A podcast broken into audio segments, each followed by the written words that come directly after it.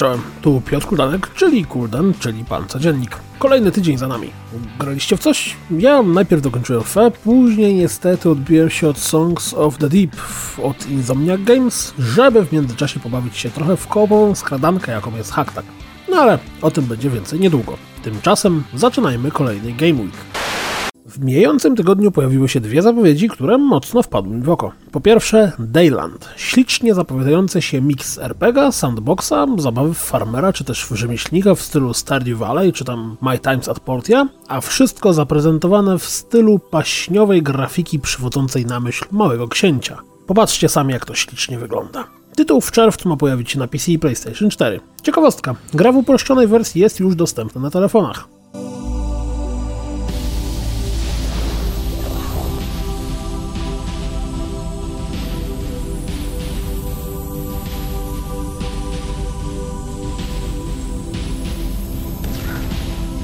Di prigione sono lunghi.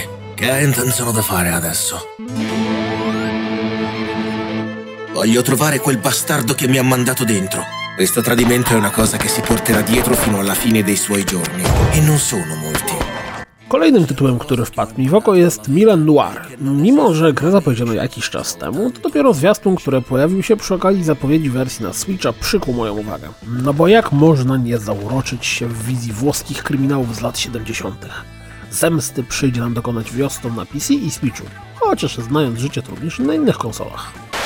Szwedzki fanpage PlayStation zasugerował, po czym szybko usunął wpis, że jeszcze w tym roku zagramy w Spidermana, Ghost of Tsushima czy The Last of Us 2. Absolutnie nie chce mi się w to wierzyć, ale jeśli to prawda, to mielibyśmy bardzo mocny rok od PlayStation.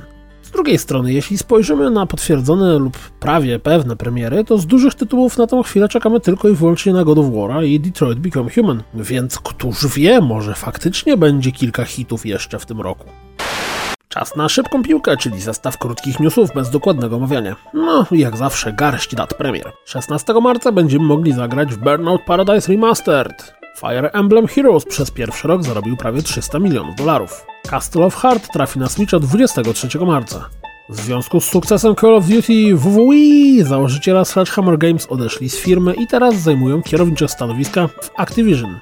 Pit People będzie dostępne, a raczej wyjdzie z Early Accessu 2 marca. Xboxowa wersja City Skylines w ramach darmowego rozszerzenia dostała zestaw wybranych modów. Nordgard wyjdzie z Early Accessu 7 marca.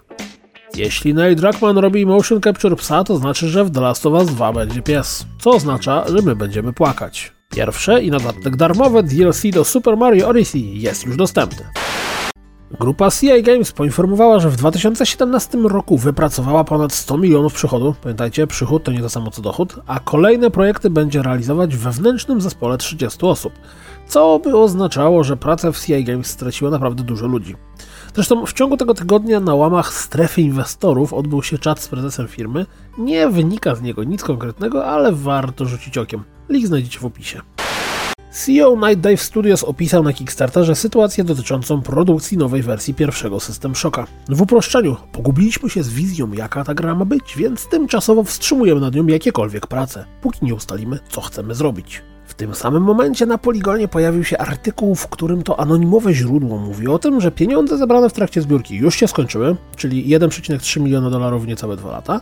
Nie udało się znaleźć wydawcy ani dodatkowych środków, a 15 osób, które było zatrudnione kontraktowo przy grze, już przy niej nie pracuje. Szkoda. To było na tyle w tym tygodniu. Ponieważ zaraz zaczynamy nowy miesiąc, to pamiętajcie, żeby zajrzeć do wpisów co grać w marcu, który powinien pojawić się w okolicach środy na panu codzienniku. A w najbliższych dniach rzućcie okiem w kierunku Gravel, jeśli z recenzji nie będzie wynikało, że gra jest tak drewniana, jak to wygląda na zwiastunach, i Deep Rock Galactic, bo kto wie, może zabawy w kosmicznych krasnoludów górników okażą się cichym hitem. Tymczasem do zobaczenia za tydzień. Cześć!